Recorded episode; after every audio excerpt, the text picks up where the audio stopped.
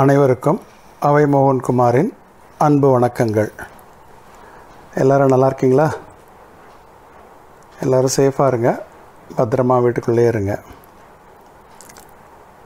இன்றைக்கி மணப்பாறை கணேசன் அவர்களின் விருப்பப்படி அவர் அனுப்பிய சுஜாதாவின் சிறுகதையை வா வாசிக்கிறேன். இது ஆயிரத்தி தொள்ளாயிரத்தி எழுபத்தாறில் வந்த சிறுகதை. கதையின் பெயர் வாசல். அதற்கு மேலும் ஓட முடியாது. அப்படி இறைத்தது தன் வாழ்நாளிலேயே அவ்வளவு ஓடியதில்லை. உடம்பின் சர்வ பாகங்களும் மூச்சு விட வியர்வை திரை கண்ணை மறைக்க நாக்கில் உப்பு கரிக்க நனைந்து தவித்து தாகித்து அந்த வாசலை அடைந்தார். திரும்பி பார்த்தால் அந்த நீண்ட பாதை காலியாக இருந்தது. துரத்தினவர்களை காணவில்லை. எதிரே பார்த்தார். மிக உயரமான சுவர் அப்பழுக்கில்லாத சுவர். சுவரில் பதிந்திருந்த ஒரே ஒரு வாசல் மூடியிருந்தது. அங்கே இருந்த கல் பெஞ்சில் உட்கார்ந்தார். அது என்ன இடம்? தான் இதற்கு முன் வந்ததில்லையே என்று யோசித்து கொண்டிருக்கும்போது என்று கணைத்தல் கேட்டு திடுக்கிட்டு விருட்டென்று எழுந்தார். சுற்றுமுற்றும் பார்த்தார். பத்தடி தூரத்தில் மற்றொரு கல் பெஞ்சில் ஓர் ஆசாமி உட்கார்ந்திருந்தான். கால் மேல் கால் போட்டுக்கொண்டு ஆத்மாவை பார்க்காமல் நேர்பார்வை பார்த்து கொண்டு உட்கார்ந்திருந்தான். அவனிடத்தில் ஆயுதம் ஏதும் இல்லை. இப்போதுதான் வந்தீர்களா? என்றான். நேர்பார்வையில் விலகாமல். ஆம் நீங்கள் யார்? அதை நான் உங்களிடம் கேட்க இருந்தேன் என்றார் அவர். என் பெயர் ஆத்மா இது என்ன இடம்? என்று கேட்டான். இங்கே வந்து உட்கார்ந்து கொள்ளலாமே என்று அழைத்தார். இந்த கதவு? என்று கதவை பார்த்து கேட்டான் ஆத்மா. திறக்கும். அதற்காகத்தான் நானும் காத்திருக்கிறேன் வாருங்கள் என்றார்.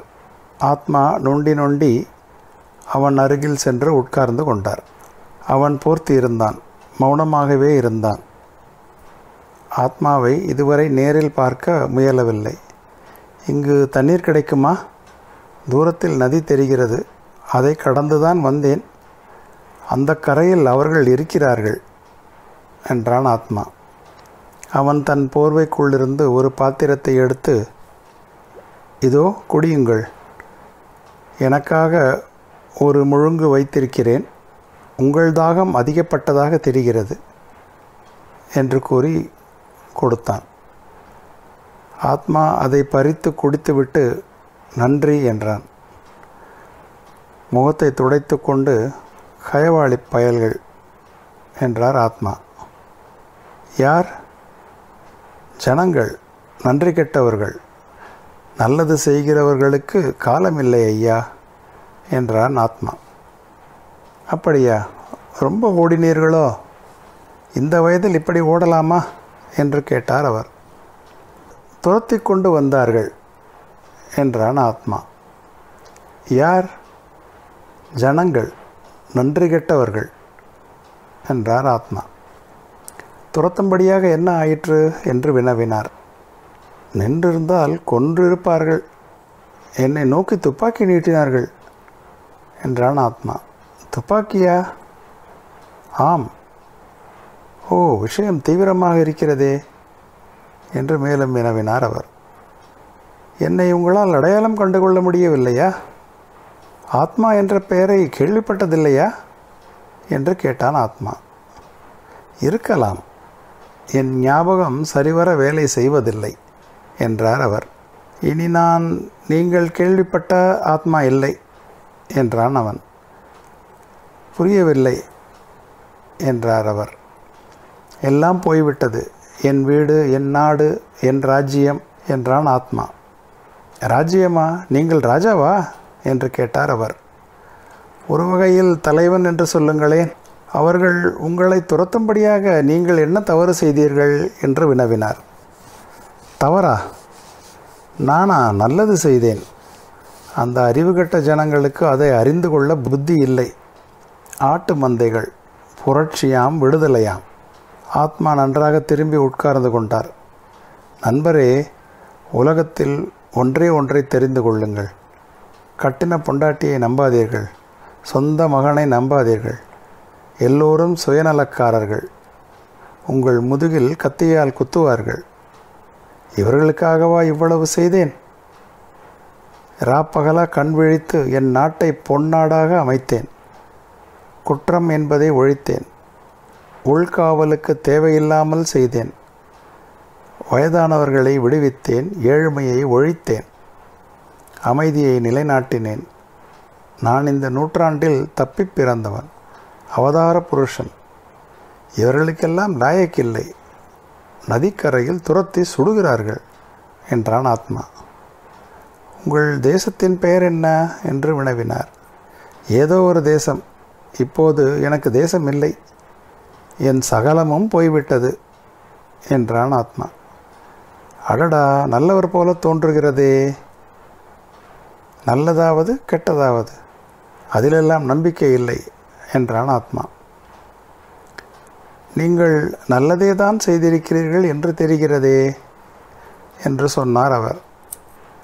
அவர்களுக்கு தெரியவில்லையே. நான் என் மனதுக்கு தோன்றியதை செய்தேன் என்றான் ஆத்மா. அதை அவர்கள் ஒப்புக்கொள்ளவில்லையா? என்றார் அவர். அவர்கள் எல்லாவற்றையும் அனுபவிக்கிறார்கள் சந்தோஷமாக இருக்கிறார்கள். பிறகு எப்படி? என்றார் அவர். நான் கடைப்பிடித்த முறைகள் சரியில்லையாம் என்றான் ஆத்மா. முறைகள் எப்படி இருந்தால் என்ன? கடைசியில் எய்தியதுதான் முக்கியம். நீங்கள் சொல்கிறீர்கள் அவர்கள் அப்படி சொல்லவில்லை. இப்போது உங்களையே எடுத்துக்கொள்வோம். உங்களிடம் கொஞ்சம் தண்ணீர் இருந்தது. அந்த தண்ணீருக்கு அதிக தேவை இப்போது இருந்தது எனக்கு. ஓடி வந்தவன் இறைக்கிறவன் அதிக தாகம் உள்ளவன். எனவே எனக்கு அளித்தீர்கள். இதே தர்மத்தை தான் நான் கடைபிடித்தேன் ஐயா என்றான் ஆத்மா. அதில் ஏதாவது சிக்கல் இருந்ததா என்று வினவினார். எத்தனை சிக்கல் எத்தனை போராட்டம்? நீங்களே சொல்லுங்கள். ஏதோ ஒரு நாடு இருக்கிறது என்று வைத்துக்கொள்ளுங்கள் அதில் ஆயிரம் பேர் இருக்கிறார்கள் என்று வைத்துக்கொள்ளுங்கள் அந்த ஆயிரம் பேருக்கும் போதுமான உணவு இல்லை இடமில்லை எவ்வளவோ விஞ்ஞான சாசங்கள் செய்தாலும் அறுநூறு பேர்களின் தேவையைத்தான் பூர்த்தி செய்ய முடிகிறது.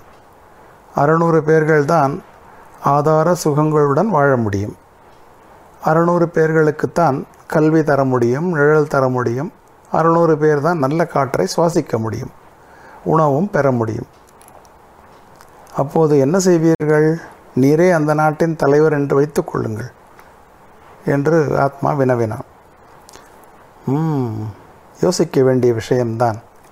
உற்பத்தியை பெருக்கலாம் என்றார் அவர்.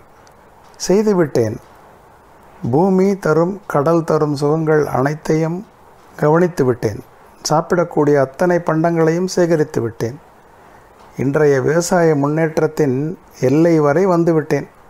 அறுநூறு பேருக்குத்தான் தேறுகிறது என்றான் ஆத்மா. சிக்கல். நாட்டின் பரப்பை அதிகப்படுத்தி பார்க்கலாமே என்றார். எப்படி அதிகப்படுத்துவது? அண்டை நாட்டுடன் போரிட்டா? போரிட்டு அங்கே கொஞ்சம் பூமியை கவர்ந்து கொள்ளலாமா? சரி. அந்த நாட்டில் முந்நூறு பேர் வாழ வேண்டிய இடத்தில் மூவாயிரம் பேர் வாழ்கிறார்கள். அவர்கள் உள்ளே வரவிடாமல் பாதுகாப்பதே பெரிய காரியமாக இருக்கிறது என்றான் ஆத்மா. அவர்கள் எப்படி சமாளிக்கிறார்கள்? என்று வினவினார். சமாளிப்பதாவது வறுமையிலும் போராட்டத்திலும் மிருகங்கள் போல வாழ்கிறார்கள். அந்த வாழ்வா உனக்கு வேண்டும்? இருப்பவர் இருக்கிறதை பங்கு போட்டுக்கொண்டு எல்லோரும் அரைப்பட்டினியாக இருக்கலாமா? சரி அதனால் என்ன நிகழ்கிறது?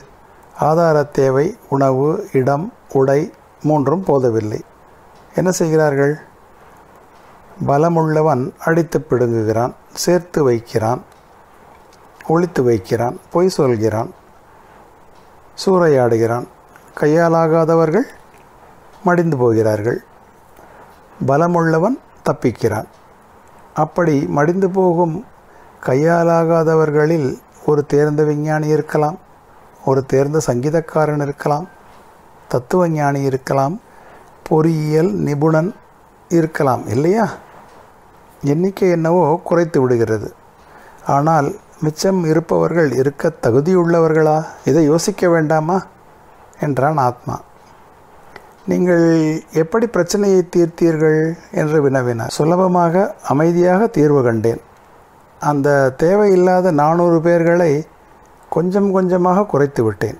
சந்தடி இல்லாமல் சப்தம் இல்லாமல் ஆட்குடைப்பு செய்தேன். அவர்களை நீக்கிவிட்டேன் என்றான் ஆத்மா. நீக்கிவிட்டேன் என்றால்? ஆம் என்றான் ஆத்மா. கொஞ்சம் அசுர வைத்தியமாக இருக்கிறதே என்றார் அவர். வேறு வைத்தியம் இருக்கிறதா? அப்படியே விட்டிருந்தால் நான் முன்பு சொன்னபடி மக்கள் தொகை குறைந்திருக்கும்.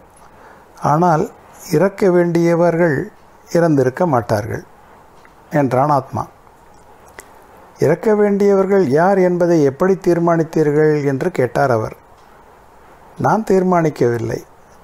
அதை உணர்ச்சி இல்லாத இயந்திரங்கள் தீர்மானித்தன. நாட்டின் பரப்பு இவ்வளவு நாட்டின் உற்பத்தி இவ்வளவு உற்பத்தி பெருக்கு இவ்வளவு கனிம வகைகள் இவ்வளவு இயந்திர உற்பத்தி இவ்வளவு அடுத்த நூறு வருடங்கள் எல்லோரும் வாழ சுகமாக ஜனப்பெருக்க வேகம் எவ்வாறு இருக்க வேண்டும்? அதற்கு ஏற்ப ஜனத்தொகை எவ்வளவு இருக்க வேண்டும்? எவ்வளவு பேர் இருக்கிறார்கள்? எவ்வளவு பேர் உபரி ஆசாமிகள்? எவ்வளவு மருத்துவர்கள் வேண்டும்? எவ்வளவு கலைஞர்கள் வேண்டும்? எவ்வளவு கணிதம் பௌதீகம் எவ்வளவு விவசாயம் தொழில்கள் தொழிலாளர்கள் கணவர்கள் மனைவிகள் என்றான். அபாரமான கம்ப்யூட்டர் எந்திரம் கடைசி தொட்டி வரை சரிபார்த்து சொல்லிவிட்டது. மேலும் இந்த ஆதார திட்டத்தின் படி நாட்டின் ஒவ்வொரு பிரஜைக்கும் ஒரு பரிசோதனை நடத்த அவன் புத்திசாலித்தனம் என்ன அவன் லாயக்கு என்ன எல்லாவற்றையும் அந்த இயந்திரமே கணித்தது. யார் யார் இருக்க வேண்டும்? யார் யார் இறக்க வேண்டும்? என்று பட்டியலிட்டது. அபார எந்திரம். எந்திரத்தின் திட்டப்படி அப்படியே செயல்படுத்தி திட்டம் மிக ரகசியமான திட்டம். மக்கள் மறைவது ஒருவருக்கும் தெரியாமல் ஒருவருக்கும் நோகாமல் அசாத்திய திறமையுடன் அதையும் அந்த இயந்திரமே செய்தது. என்ன சொல்கிறீர்கள்? என்றான் ஆத்மா. மௌனமாக இருந்தார் சற்று நேரம். நல்ல சித்தாந்தம்தான். ஆனால் இந்த சித்தாந்தத்தை அமைக்க உங்களுக்கு உரிமை இருக்கிறது என்று எப்படி சொல்வீர்கள்? என்று கேட்டார். உரிமை நாட்டின் தலைவனான எனக்கு இல்லாமல் யாருக்கு இருக்கிறது? என்று கேட்டானா ஆத்மா. கடவுளுக்கு என்றார் அவர். ஹா கடவுள் என்பது மனிதனின் கண்டுபிடிப்பு. நூற்றாண்டு கணக்காக மனிதன் உண்டு கடவுள் சொர்க்கம் நரகம் என்றெல்லாம் பயம் காட்டி மனிதனை தலையில் ஆழ்த்தியிருந்த மதங்களை முதலில் ஒழித்து கட்டினேன் என்றான் ஆத்மா. உங்கள் திட்டப்படி எவ்வளவு பேர் நீக்கப்பட்டார்கள் என்று வினவினார் அவர். நீக்கப்பட வேண்டியவர்கள் மூன்று லட்சம் பேர் இன்னும் பாக்கி இருக்கிறார்கள். இருந்தும் என் திட்டத்தின் பலன்களை மக்கள் உணர ஆரம்பித்து விட்டார்கள். மற்ற நாடுகளின் தலைவர்கள் சிலரிடம் இது பற்றி பேசியிருக்கிறேன். அவர்களும் இந்த எந்திரத்தை கேட்டார்கள் என்றான் ஆத்மா. பின் என்ன தவறு நடந்தது என்று கேட்டார் அவர். அதான் சொன்னேனே என் மனைவியும் மகனும் காட்டி கொடுத்து விட்டார்கள். இந்த திட்டம் செயல்படுத்துவது என் ஒருவனைத் தவிர வேறு யாருக்கும் தெரியாதபடி அவ்வளவு அபாரமாக அமைத்திருந்தது அந்த எந்திரம். காணாமல் போகிறவர்கள் காணாமல் போகிறார்கள் என்று எவருக்குமே தெரியாதபடி எவரும் அறியாதபடி அமைத்திருந்தது அந்த எந்திரம். கடைசியில் என் மகனும் மனைவியும் திட்டக் காகிதங்களை பார்த்து விட்டார்கள். துரோகம் செய்து விட்டார்கள். அவர்களையும் மிஷினுக்கு அனுப்பியிருக்க வேண்டும். அவர்களும் பட்டியலில் இருந்தவர்கள்தான் என்றான் ஆத்மா. அப்புறம் வதந்தி பரவி என்னை ஒரு ராட்சதனாக ஆக்கி கொலைகாரனாக ஆக்கி மயிரிழையில் நான் தப்பித்து என் காரில் விரைய அவர்கள் துரத்த கார் சக்கரம் பழுதாகி நான் நதிக்கரையில் ஓட நதியை நீந்தி கடக்க அவர்கள் சுட ஆச்சரியமாக தப்பித்து இதோ உங்கள் அருகில் உட்கார்ந்திருக்கிறேன். துப்பாக்கி குண்டு என் முதுகில் பட்டதோ என்று கூட சந்தேகமாக இருக்கிறது. பாருங்கள் ரத்தம் வருகிறதா என்று ஆத்மா முதுகை காட்டினார். பட்டிருக்கிறது என்றார். காலில் உள்ள பெரிய வலியில் முதுகின் சின்ன வலி தெரியவில்லை என்றான் ஆத்மா. கதவு திறந்தது. அவன் வாருங்கள் உள்ளே போகலாம். அங்கே நீங்கள் பத்திரமாக இருக்கலாம். இனி அவர்கள் உங்களை துரத்த மாட்டார்கள் என்றான். அந்த வாசலுக்குள் குகை போன்று தெரிந்தது. தூரத்தில் மெல்லிய ஆரஞ்சு வெளிச்சம் தெரிந்தது. அவர்கள் உள்ளே நுழைய கதவு மூடிக்கொண்டது. இது என்ன இடம்? என்று கேட்டார் ஆத்மா. நரகம் என்று பதில் வந்தது. நன்றி. மீண்டும் மற்றொரு கதையுடன் சந்திப்போம். வணக்கம்.